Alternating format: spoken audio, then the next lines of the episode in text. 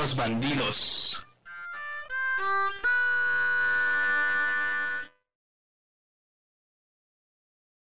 Saludo para todos ustedes en una emisión más de Los Bandidos. ¿Qué onda, Rodrigo? ¿Cómo estás? Bien, bien, bien. Aquí estamos retomando el podcast, ahora con la tercera temporada. Nos dimos unas merecidas vacaciones. Ay, merecidas, güey. Y sobre todo eso, güey. Y muy largas. O sea, ni, ningún pinche trabajo en el mundo te da vacaciones tan largas. ¿Te acuerdas? Provecho, provecho. No, pues sí, por eso lo digo, güey. Pues, así que te encanta, güey.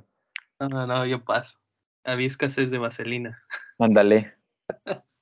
Ahora que está de moda la escasez. Escasez de cerebros, escasez de... ¿De qué hay, de qué más hay escasez, güey? De alimentos, de agua. Nos estamos quedando sin agua. Nah, eso es falso, güey. Solo los de Monterrey. Ya destapamos las tuberías y ahora sí ya estamos listos. Pues, ¿qué vamos a hablar hoy, Rodrigo? Pues mira, el día de hoy tenemos un tema este, un tanto polémico. Este, muchas perspectivas que siento que podemos abordar porque pues tú lo viviste en, en la parte pública, yo en la privada, y aparte lo hemos vivido desde adentro en otros ámbitos, ¿no? En este caso vamos a hablar de la docencia, qué es la docencia y algunos de los pormenores que esto conlleva, ¿no? Así es, pues dale, ¿qué es la docencia? Pues mira, Este, la docencia, fiel a mis creencias, eh, yo voy a empezar con la parte etimológica, güey. La docencia viene de la palabra doce. Doce eran los, los apóstoles o las casas de los caballeros del zodiaco, personas muy sabias. Entonces, de ahí viene la docencia, güey. No te mames, güey. Ya vas a empezar con tus jaladas. Primer episodio y sales con tus idioteces, cabrón. Bueno, a ver, ya, entremos de lleno. La docencia, pues, es eh, este, esta etapa épica, esta vocación que tienen el, algunas personas por transmitir o compartir el conocimiento a los alumnos, ¿no? Regularmente, regularmente desde la parte pública, es, es una inspiración, pues, sindical, casi casi, mientras que en la parte privada se da por parte del alumno el típico, pues es donde me aceptaron, ¿no? Y en función de ello, el papel del docente puede cambiar mucho. Tan es así que a veces se podría pensar que el, que el docente tendría que ser niñera de sus alumnos. ¿Qué piensas de esto, Alan? Pues sí lo somos, ¿no? Creo que hablando de la parte universitaria, cuando yo estudiaba, y más aún cuando tú estudiabas, que te, te metían tus fregadazos seguramente en la escuela, eh, como bien lo mencionas tú, y hoy creo que ya es más este, esta parte de ser un sensei, ¿no? Eh, a, a, hablando de las tendencias de, de frases que se tienen hoy en día, donde pues, al final la guía era únicamente... Tú vas y yo te enseño lo que, el conocimiento que yo sé y hasta ahí termina nuestra tarea, ¿no? Y hoy en día con la parte de, de este seguimiento, pues mucho más personal, pues nos volvemos parte de la vida esencial de los alumnos, ¿no? Ya no, ya no somos únicamente la parte que enseña una materia o que enseña este, algún curso atípico, whatever lo que sea, ¿no? Sino ya tratas o ya tienes que tener habilidades psicológicas, ya tienes que tener... habilidades de interacción social con el alumno, ver cuáles son las partes o cuáles son eh, las diferentes variables que pueden afectar su desarrollo académico, ¿no? Ya no es simplemente el ven, estudias, pasas o repruebas. Ahora es el por qué está reprobando el estudiante, el cuáles son todas estas divergencias que pueden afectar a, a su desarrollo económico y tratar de apoyarlo, tratar de ayudarlo para que al final pues no, no, no resulte una deserción de la, de la propia escuela, ¿no? Y hablando justamente de las variantes o las corrientes, eh, pues qué, qué importante, o quedó de lleno justamente ahora en la pandemia, ¿no? Eh, porque, pues de alguna manera creíamos que el chavito inteligente es el que tiene diez en todas sus materias, ¿no? Sin embargo, cuando te pones a ver las capacidades para lograr o la frustración eh, que tiene cada uno de los alumnos porque ya no puede salir, porque no se le da la parte tecnológica, porque etc, etc, etc, te das cuenta de que los paradigmas o, o las etiquetas que antes se asignaban acerca de la inteligencia, pues no, no van más, ¿no? Sí, que incluso, como bien lo mencionas tú, ¿no? O sea, te llevabas grandes sorpresas de, de alumnos que a lo mejor no daban una en el sentido presencial y que era un mundo completamente diferente eh, en la pandemia, ¿no? Donde todo se tuvo que, que transportar a la parte digital. Esos alumnos vieron como un segundo aire ahí y, y al menos yo, en esa parte, pues me llevé muchas sorpresas de estos alumnos que... que ya no, no decías, este alumno ya lo conozco, va a reprobar, no va a asistir y demás, y en la parte online decías, entraba, cumplía, desarrollaba nuevas habilidades. Entonces, como que bien lo mencionas tú, esas etiquetas vinieron a, a distorsionarse una vez que pasamos a, a la parte digital. Que bueno, yo también, yo también, tengo ahí varios casos que nada más dejaban la llamada prendida y listo, ¿no? Se iban a, a jugar Halo. Y listo, ¿no? Sí, exactamente. Y no te, y sobre todo cuando les pedías que, que proyectaran sus pantallas, no te digo, hubo casos que, que estaban viendo este películas o, o páginas no apropiadas o, o que llevan tres equis en el nombre, ¿no? Híjole. Este, bueno, podría mencionar un caso, pero eso será ya entre tú y yo, porque esto no lo pueden saber los, los bandidos. Exacto. Porque entonces dejaríamos muy mal paradas algunas instituciones. Pero, de hecho. Oye, a ver, pa- para desglosar y desmenuzar un poquito este tema, me gustaría que abordáramos, eh, pues sí, cómo nos fue a nosotros como alumnos, ¿no? Yo lo digo en... toda mi vida educativa, toda, toda, toda, desde que estuve en maternal. Bueno, yo ni estuve en maternal, güey. Este, pero desde que yo entré al sistema educativo, como alumno, claro, yo siempre estuve en la parte privada, ¿no? Por el contrario, no sé este, en qué momentos tú estuviste en privado y en público, pero al menos en la parte profesional, yo sé que tú estuviste en una institución pública. Cuéntame, ¿crees que haya diferencia entre lo que es la parte eh, privada y la parte pública para el alumno? Creo que sí, pero no, no de la forma que pensamos. O sea, en el sentido de que siempre te dicen que el porque tú estés pagando accedes a una mayor calidad de, educativa. La verdad es que no creo que... que en muchas escuelas aplique, ¿no? No estoy diciendo que, que en todo el sistema privado sea, sea malo, que todo el sistema privado se enfoque únicamente a, ¿sabes qué? Voy a mantener mi matrícula porque me está pagando, ¿no? Pero creo que no, no hay mucha diferencia. En el sentido estricto, donde sí hay diferencia es, creo que en la escuela privada, y, y lo hablo desde el sentido este, alumno, creo que sí hay mucha diferencia, sobre todo en, en la parte de la educación básica, ¿no? Lo que es kinder o preescolar, como le conozcan, y, y primaria.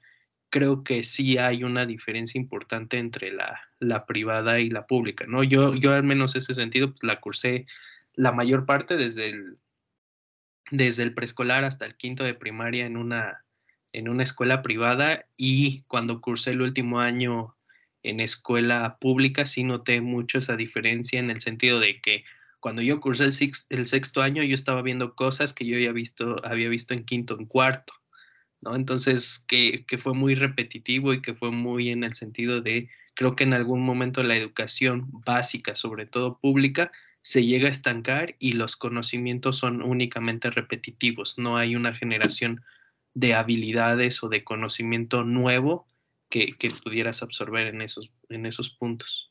Ahora, ¿hasta qué punto podría ser esto que comentas? Porque obviamente eh, lo sabemos, ¿no? En, en nuestro país, en México, y seguramente en muchas de las latitudes de Latinoamérica, y seguramente también de lo, de, de, del mundo, pero nosotros hablamos, ya saben, desde México, eh, lo que conocemos, y por la cercanía que tenemos con la región latinoamericana, pues supongo que tiene que ver por ahí. ¿Hasta qué punto será que obviamente la, la escuela o la educación pública tiene muchísima más demanda en, en las aulas que la privada? Y por lo tanto, podría ser que el, el profesor o el docente tenga que detener un poquito el carro para darle, pues, como un estándar, un suelo parejo a todos los alumnos, ¿o crees que tiene que ver ya con el sistema educativo? Yo creo que es más con el sistema educativo desde raíz, ¿no? La propia forjación de, del sistema. ¿Por qué? Porque al final creo que el sistema en México, sobre todo público, y repito, en la educación básica, como es mucho de la parte eh, memorizar, ¿no? ¿Qué te enseñan en las primarias o secundarias públicas? Digo, y también debe haber privadas, pero al final, ¿qué te enseñan? Debes de multiplicar, debes de, de sumar, debes de restar, pero no te enseñan la formulación o no te enseñan cuál es el propósito o el objetivo mismo de que aprendas este tipo de cosas, ¿no? Y creo que en las privadas sí hay una interacción mucho más amplia con el objetivo. Es decir, sí te enseñan la parte eh, eh, de las matemáticas, pero aplicadas a algo, ¿no? A las finanzas, por ejemplo. He visto hoy en día muchas escuelas de educación básica que ya no te enseñan unas matemáticas uno, matemáticas dos o matemáticas tres como estábamos acostumbrados, sino ahora es matemáticas uno, matemáticas aplicadas a finanzas, mati- matemáticas aplicadas a negocios, matica- matemáticas aplicadas a wherever, lo que sea. Por ejemplo, ahí tú no recibiste español orientado a los discursos, ¿no? Exactamente, no, no pasé por la parte de la oratoria. Pero sí, sí tuve oratoria en el quinto, en el quinto de primaria, estúpido. Qué imbécil estás, güey. Tuve oratoria en quinto de primaria. Es, es lo que te hizo, ¿no? O sea, ahí está la propia, eh, el propio ejemplo que tú mencionas, ya no me acordaba, pero sí. O sea, no te enseñaban solo español, ¿no? A mí me enseñaban la parte de oratoria, tenía una este, clase de oratoria. Lo mismo matemáticas, no era matemáticas únicamente, sino, repito, matemáticas hacia la parte de... de finanzas personales. Entonces creo que ahí, ahí radica la principal diferencia entre un sistema educativo público y uno privado. La parte de, eh, creo que en México, sobre todo lo que controla este, el, la parte gubernamental, pues es la parte de un sistema de memoria, de apréndetelo porque te lo quieres, te lo tienes que aprender, porque así está establecido, que tienes que saber o que tienes que, que haber memorizado estos conocimientos para avanzar a un grado hacia adelante, ¿no? Que bueno, hoy en día ya no les importa porque ahora se inventó una famosa ley de que no se puede reprobar a ningún estudiante en el año cursado si el papá no lo aprueba, ¿no? ¿Y qué papá va a aprobar que su hijo repita un curso? Obviamente, yo estaría de acuerdo. A ver, pero entonces, estamos de acuerdo que si nosotros analizamos la educación que recibieron nuestros abuelos, tíos, e incluso nuestros papás, es muy diferente.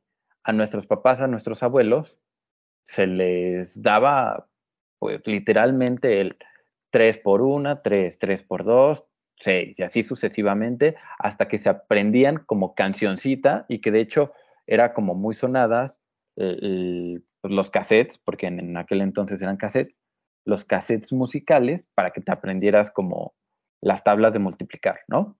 Pero a nosotros ya no nos dieron ese aprendizaje de memoria, o, o es que acaso mm, tuvimos como más oportunidad de aplicarlo en etapas posteriores ya con las, eh, con las cuestiones tecnológicas. Yo creo que es eso, y creo que también tocas un punto importante. Si, si analizamos, como bien dices tú, la educación de nuestros abuelos, de nuestros padres, de nosotros y a lo mejor de las futuras generaciones que vienen, creo que la limitancia de la educación pues se ha dado eh, en diferentes este, rangos, ¿no? Si tú le preguntas a, a no haces una encuesta a, a nivel nacional, yo creo que los abuelos no, no, este, no cruza más del sesenta por ciento de la primaria o de la secundaria, ¿no? De nuestros padres a lo mejor la secundaria y la preparatoria. Y eh, muy pocos profesionistas, ¿no? Porque al final era muy limitativo y nosotros, o nuestra generación y la generación siguiente a nosotros, creo que no ha sufrido tanto esa limitación. Creo que hay un acceso mucho más grande a, a, a ser un profesionista, ¿no? Y que al final hoy en día tenemos a gente capacitada o sobrecapacitada que no encuentra trabajo porque ahora ya no es simplemente que tu papel o tu hoja diga que eres el, el experto en diseño, en negocios, en administración y demás, ¿no? Sino que al final tienes que demostrar ciertas habilidades que ahora el sistema educativo no, no te está propiciando.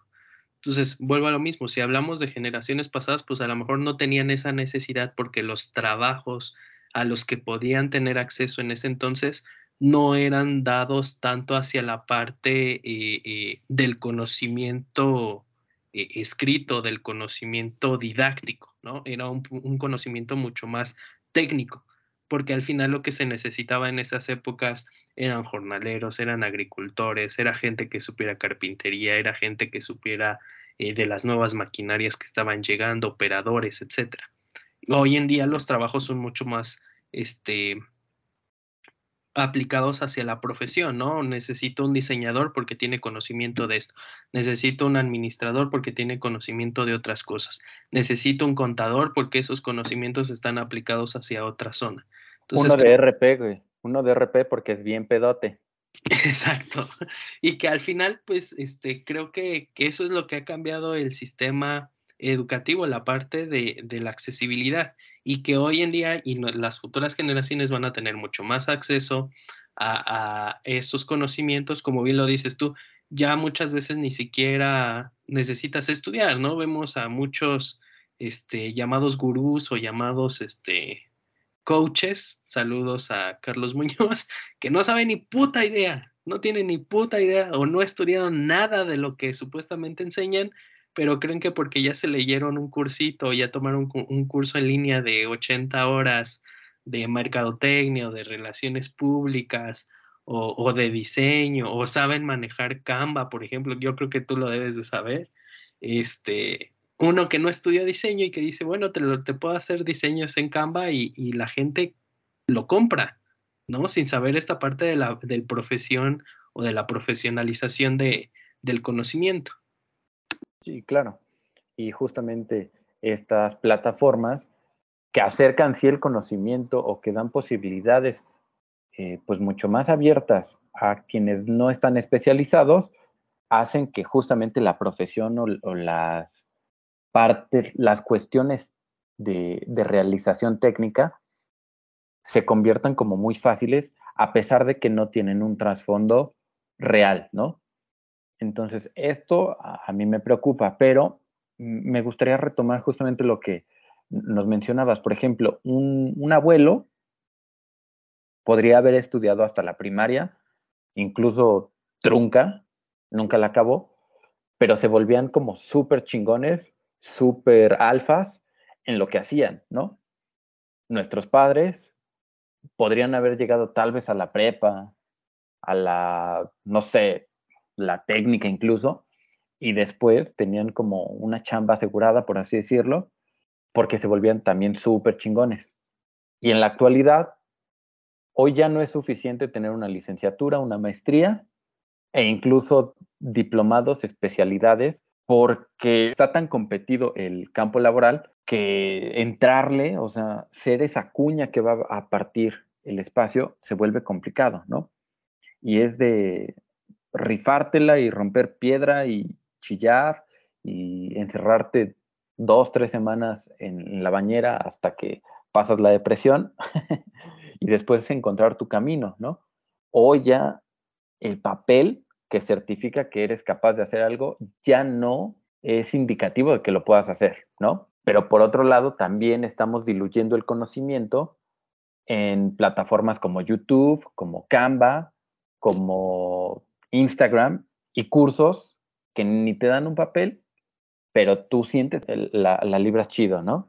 Sí, exactamente. Y aparte de que hoy en día pues se malbarata mucho más el trabajo, ¿no? O sea, al final, creo que un, un muy claro ejemplo es contigo, ¿no? Tiene un diseñador este, eh, que sabe Illustrator, que sabe After Effects, no sé, por, por nombrar algunas plataformas, y que te puede hacer un trabajo mucho más específico, un trabajo de mayor calidad, y viene otro pendejo que tomó un curso en, este, no sé, en internet sobre cómo hacer un logotipo en Canva y te lo vende en cien pesos y a lo mejor tú cobras trescientos pesos por poner un número por ese logotipo, pues al final le van a comprar el de cien, ¿no? No siempre eh, eligen hoy en día el de mayor calidad porque, bueno, pues la economía no está para, para un gasto tan grande, ¿no? ¿Y qué es lo que va a pasar a futuro? Pues que tú des- decidas malbaratar tu trabajo mucho de mayor calidad o, o un trabajo mucho que te va a dar a futuro una mayor inversión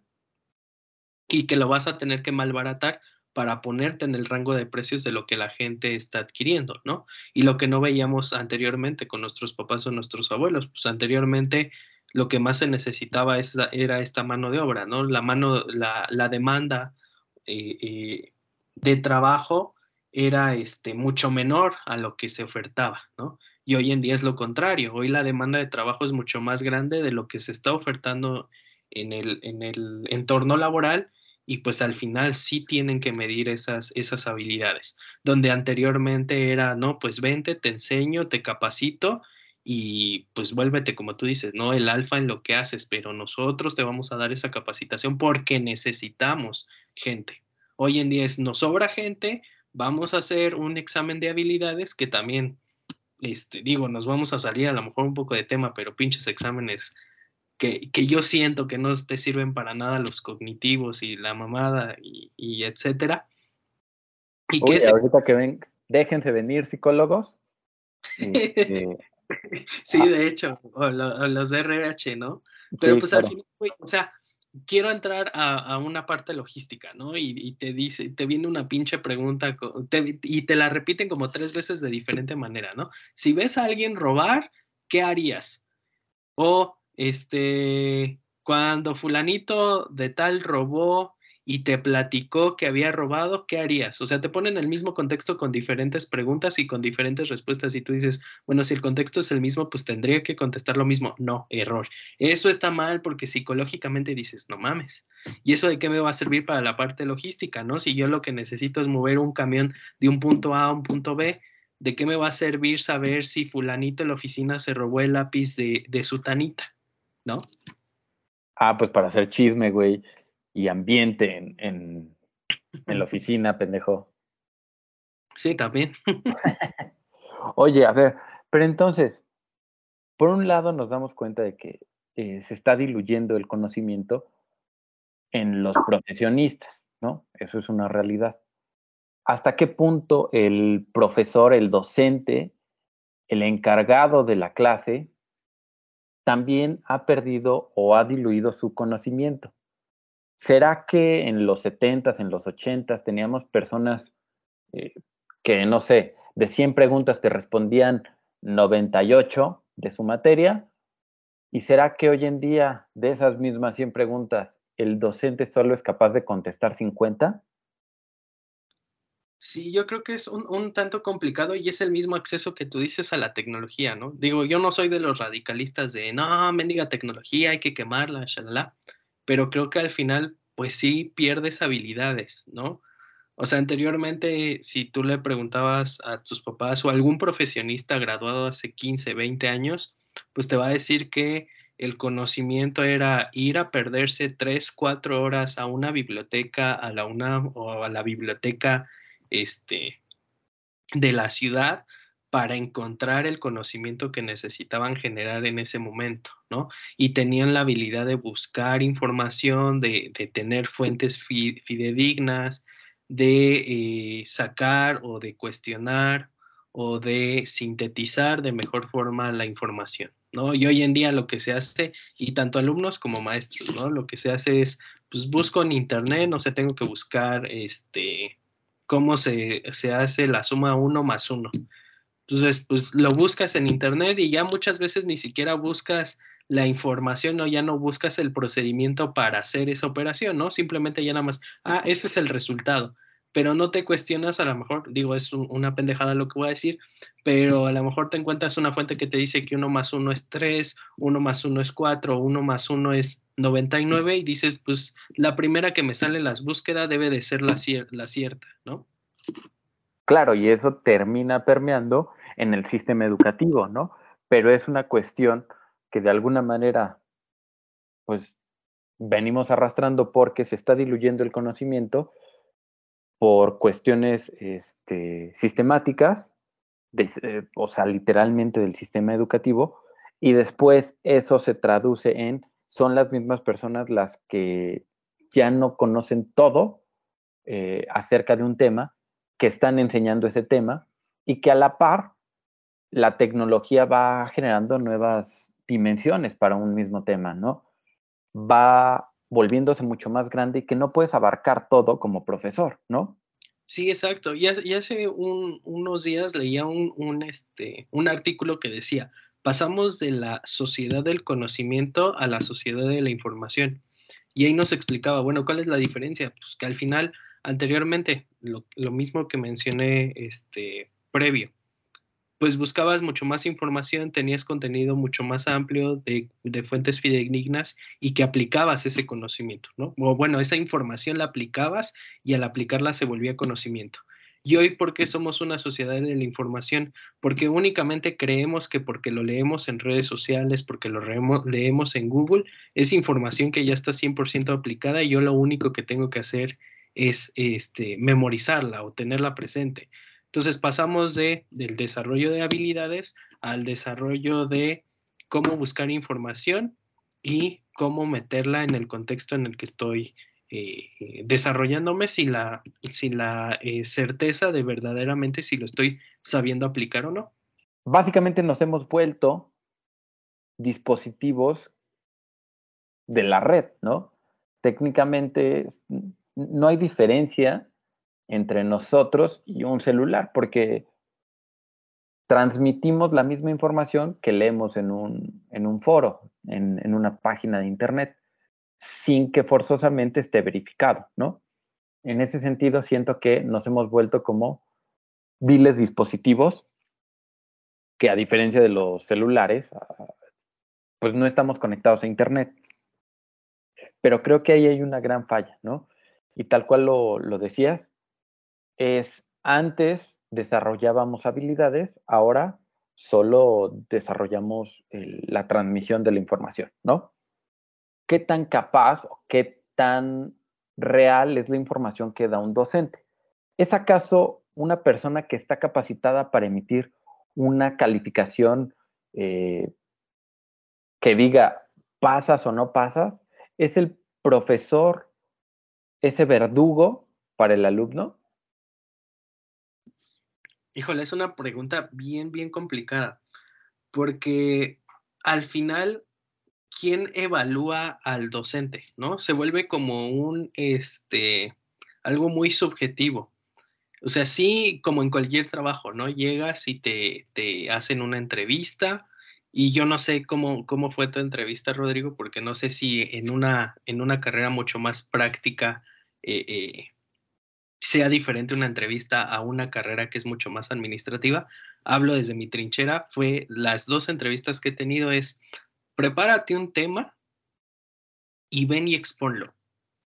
Y el exponerlo es, pues obviamente que lleva una preparación, ¿no? Pues al final te aprendes la información, la conoces, la entiendes y vas a un foro y, y la explicas a como tú la entiendes, ¿no? ¿Y qué te califican a ti como docente? Y perdón, voy a quemar a, a, a la mayoría de escuelas de lo que aplican, ¿no? Este, pues nada más te, te aplican que tu contenido sea interesante, que tu diapositiva este, llame la, la atención, que uses el lengua, un lenguaje simple, sí, pero con tecnicismos que vayan afín a tu carrera y se chingó, ¿no? Entonces, esa es tu entrevista. Y sí, obviamente ven tu currículum, ah, pues te graduaste de tal escuela, es una escuela de renombre, de renombre, tienes una palomita, ¿no? Ah, pues, ah, pues medio trabajaste, tienes dos o tres trabajos y te desarrollaste, en mi caso, por ejemplo, en algo administrativo, ah, pues ahí está tu cheque. me gustó tu clase muestra, ok, ahí tienes otro check. Y san, se acabó. Y al siguiente lunes o a la siguiente semana o al siguiente eh, ciclo ya estás dando clase, ¿no? No hay como tal un examen de habilidades. No conozco todas las, las, las este, instituciones, pero al menos las que me ha tocado colaborar, es, pues ya, este, ahí está tu temario, ve cómo haces el desarrollo, búscate dos o tres fuentes y así vas preparando tus, tus clases, ¿no? Entonces, verdaderamente, ¿quién evalúa al docente? No lo está evaluando la persona que, o no lo evalúa al cien por ciento la persona que lo entrevista, ¿no? Y ahí ya hay una limitación. Dos, te hacen una evaluación docente con los estudiantes, donde al güey que reprobaste seguramente te va a poner que eres un pendejo, que no sabes enseñar. Que, y sí, y que... sí, eres un pendejo. Exacto. Pero por otras cuestiones. Sí, no por las que dicen ahí, ¿no? Que aunque no llegaras tarde, nunca, siempre llegaste tarde, lo insultaste, lo pateaste, lo acosaste. O sea, se desquitan literalmente porque no le diste o porque no accedió a una calificación que el alumno, entre comillas, cree merecer, ¿no?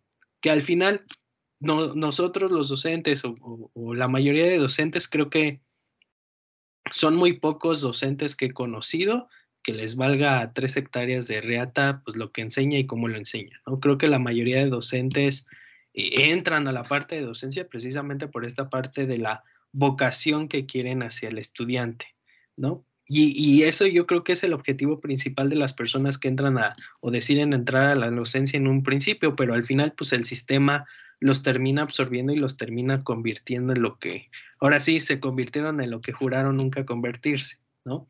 Pero al final pues no, siento que no hay una evaluación y, y vuelvo a lo mismo, es un, es un conocimiento muy limitativo respecto a la formación de habilidades. E, e, ejemplo, o sea, te dicen a un, a un mercadólogo, oye, vas a hacer publicidad, etcétera, etcétera. Y conozco muchísimos programas de muchísimas universidades donde no hay o son muy pocas universidades que crean en, en el estudiante de mercadotecnia, por poner un ejemplo, habilidades de cómo hacer publicidad o habilidades de manejar un programa que estén incluidos en el, en el, en el programa de estudios. Pero si una escuela, por ejemplo, privada, te dice, las tienes que desarrollar y nosotros te podemos capacitar a eso, pero ¿qué crees? Tiene un costo extra. Entonces, es decir, tienes, la universidad te dice, tienes que tener estas habilidades, sobre todo privadas, tienes que tomar estos cursos, pero, ojo, de los diez cursos, ocho los tienes que pagar por aparte. Entonces, en la universidad privada es, ¿te van a limitar el conocimiento por el pago o tú mismo te lo vas a, a condicionar por la parte de tu condicionante económica? Porque no vas a adquirir todas las habilidades porque no están dentro de tu programa de estudios.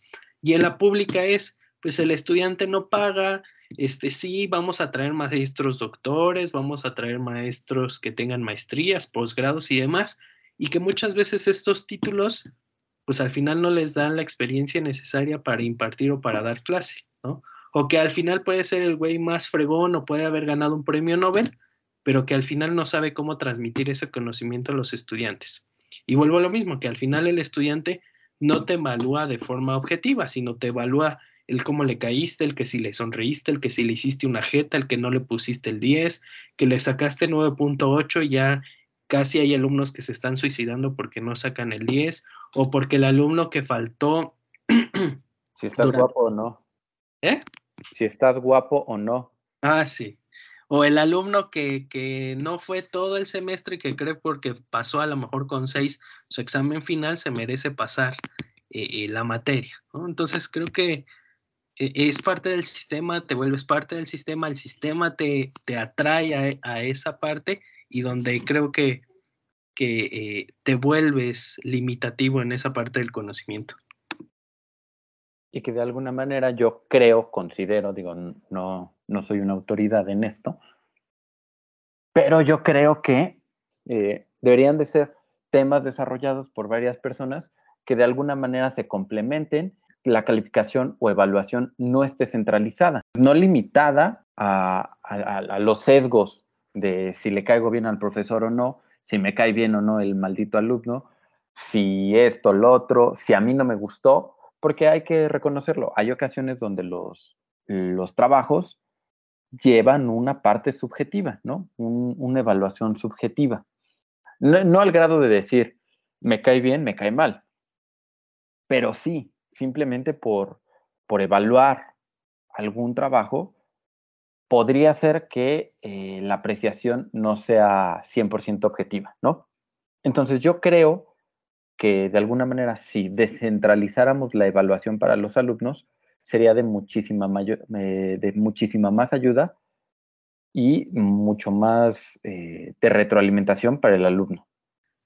Sí, y al final, pues, eh, eh, viene este sentido propio de la profesionalización, ¿no? O sea, seguimos creando alumnos bibliotecas y creo que los propios alumnos este, creen que por ser una biblioteca, porque se sepan el concepto de, de, de mercadotecnia o el concepto de diseño, creen que pues ya prácticamente lo, lo saben todo, ¿no? Y creo que nadie mejor que tú o yo para saber que, que el ser una biblioteca o el tener diez en todas las, las materias no te hace el, el mejor diseñador del mundo o el mejor negociador internacional del mundo, porque al, al final es lo mismo, la creación de habilidades, ¿no? Eh, eh, dentro de la parte de diseño, digo, tú lo puedes decir mejor que yo, pues va a haber quien tenga habilidades para la parte, o tenga más desarrolladas habilidades para la parte de a lo mejor crear una imagen, otros para crear un video, Eh, por poner ejemplos, ¿no? Y de mi lado, de negocios internacionales, va a haber quien tenga habilidades más directas a la contabilidad, más directas a los idiomas, más directas a crear relaciones, más directas a vender un producto, etcétera, etcétera. Pero que al final, pues, las van descubriendo eh, una, vez, una vez que están en el campo laboral, ¿no? No hay más eh, eh, que enfrentarse al, al sentido laboral. Sí, la escuela, la docencia, el sistema te da eh, esta parte, repito, de la biblioteca, de lo que tendrías que conocer mínimo de tu carrera, ¿no? Pero yo creo que eso que te enseña la universidad es un treinta por ciento de a lo que te quieres dedicar. Y cuando sales de la universidad y cuando entras a un trabajo, pues es cuando te das de topes en la pared y dices, no sé ni madres, porque creo que todos hemos tenido ese delirio existencial de qué voy a hacer porque no sé nada. Vas a una entrevista a lo mejor de, de, un, de una empresa mucho muy específica a algo de lo que a ti te gusta y te hace un examen este, de conocimientos y de habilidades acerca de lo que tienes que aplicar y dices, conozco el concepto, pero no sé aplicarlo.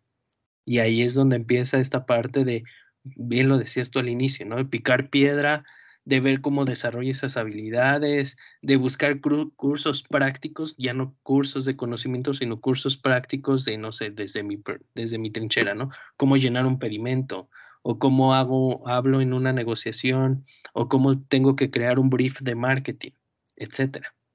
Para todos nuestros bandidos que recién salen de las carreras, que acaban de pagar su titulación y se encuentran en la épica búsqueda de su primer trabajo, ¿tendrían que preocuparse por no saber el cien por ciento de lo que es eh, ese trabajo?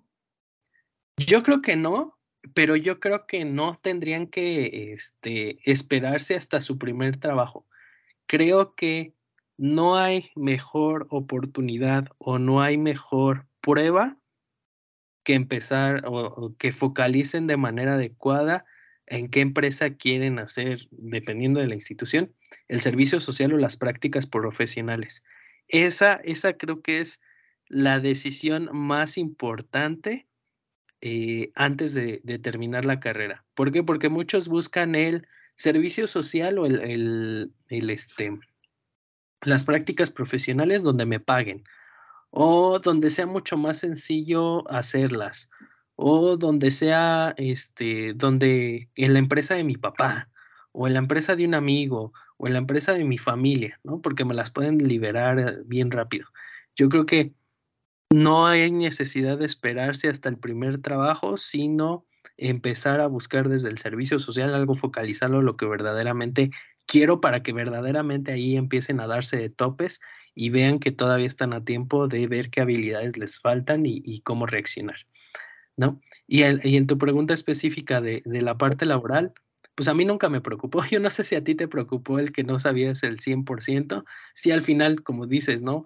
Llegas a, a tu casa después de, de entrevistas y de rechazos y demás, llegas, abres la llave de la regadera y empiezas a llorar y, y tratas de disimular las lágrimas con el agua de la regadera, pero pues ya no puedes hacer nada, ¿no? Lo único que te queda es ver cómo fregados desarrollas esas habilidades para... ¿A quién se la vas a chupar? Exacto, esa es otra, ¿no? Ya dejar de, de andar lamiendo botas o de andar, perdonando la palabra, mamando... este diecisiete centímetros por acceder a algo, ¿no? Sí, pues sí. A mí, la verdad, a mí, yo lo digo, a mí sí me preocupó, recién salí, pero pues poco a poco me, me di cuenta que es una realidad, ¿no? Todo mundo sale de la universidad pensando en, ah, ya lo sé todo, ya... soy el gran diseñador, conozco todos los temas acerca del diseño. Y pues en la primera de cambio pues, te das cuenta que no sabes ni madres, ¿no? Y no es porque la universidad haya fallado, sino por esto que dices. Es solo un poco de lo que es el vasto mundo de el diseño gráfico, el vasto mundo de los negocios, el vasto mundo de, eh, no sé, ciencias sociales, ciencias de la comunicación. O sea, al final del día lo vas adquiriendo justamente en el trabajo, ¿no? Porque son habilidades. Tendrás los conceptos, pero aterrizarlos y bajarlos, ese es el gran problema, ¿no? Entonces, sí, yo sí me preocupé, pero a todos nuestros bandidos que se encuentran en esta etapa de un servidor, y aquí don Alan, les decimos, no se estresen, no se estresen. No, no, no vale tanto la pena como para estresarse. La verdad es que conforme vayan pasando los días, tal vez, tal vez los primeros este, cinco días sí les toquen regaños, pero después pónganse las pilas, no sean güeyes, ¿no? Eh, busquen, lean en internet, pregunten a otros compañeros, a otros maestros. Oye, ¿qué hago aquí?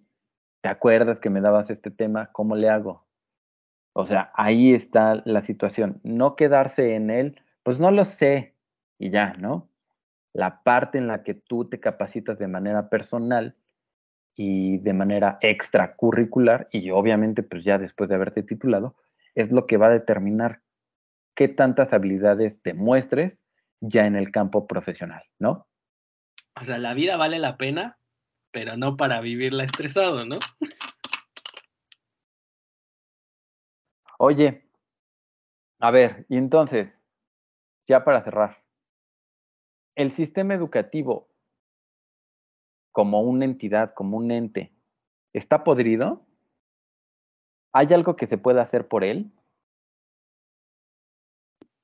Creo que podrido no, no está aún, pero creo que sí va para allá. Y hay cosas que se pueden hacer, sí. Y creo que, que ahora sí.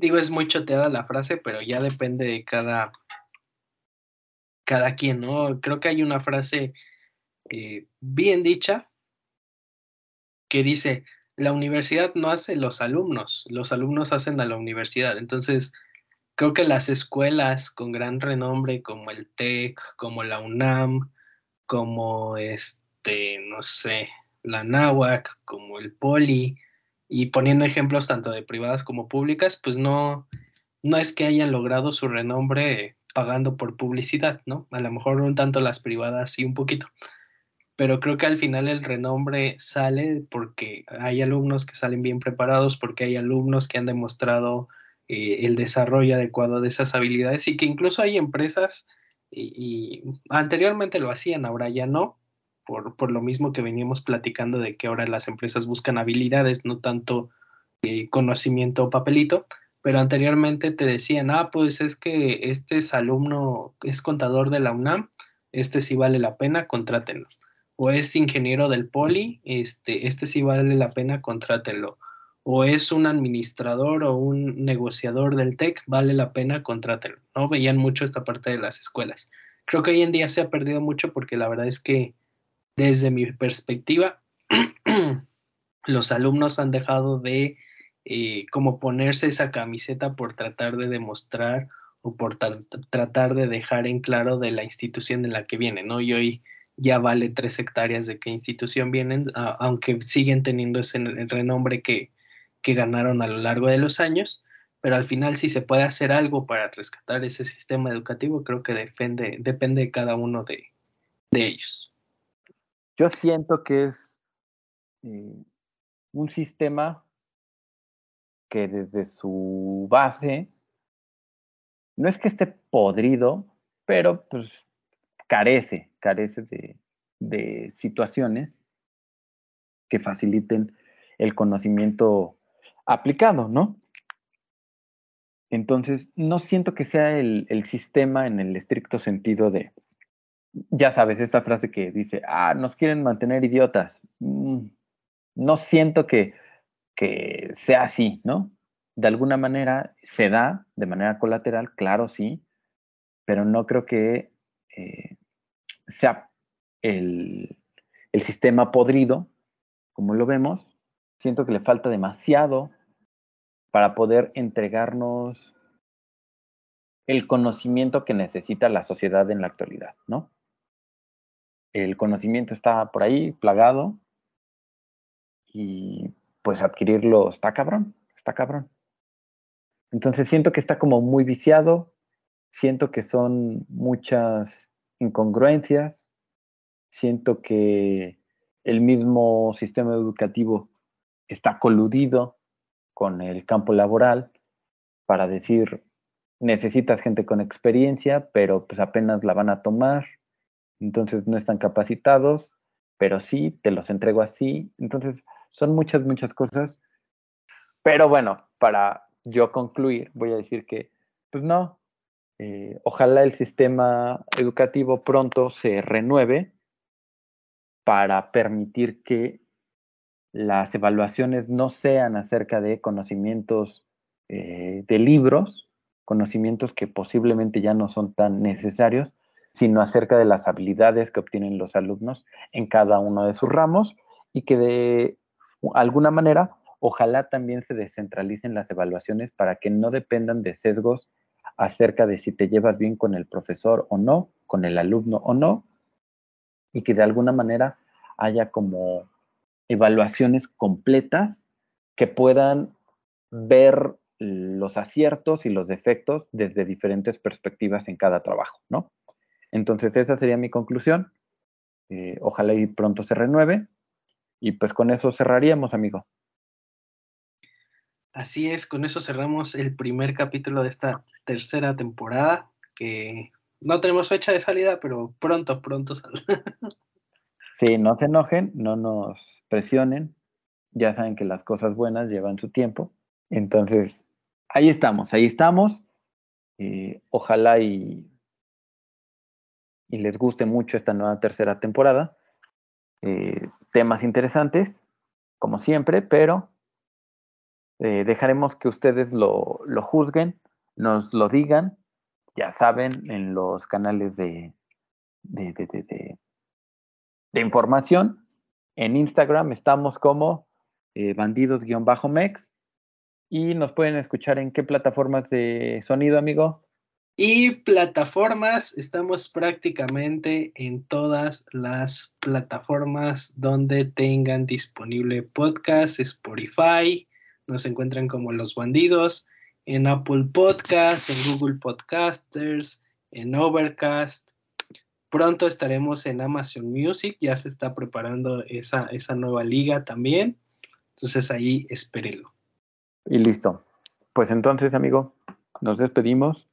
Les mandamos un fuerte abrazo, un saludo. Bye, bye. Bye, bye. No estabas grabando, pendejo. Bueno, va, va de nuevo.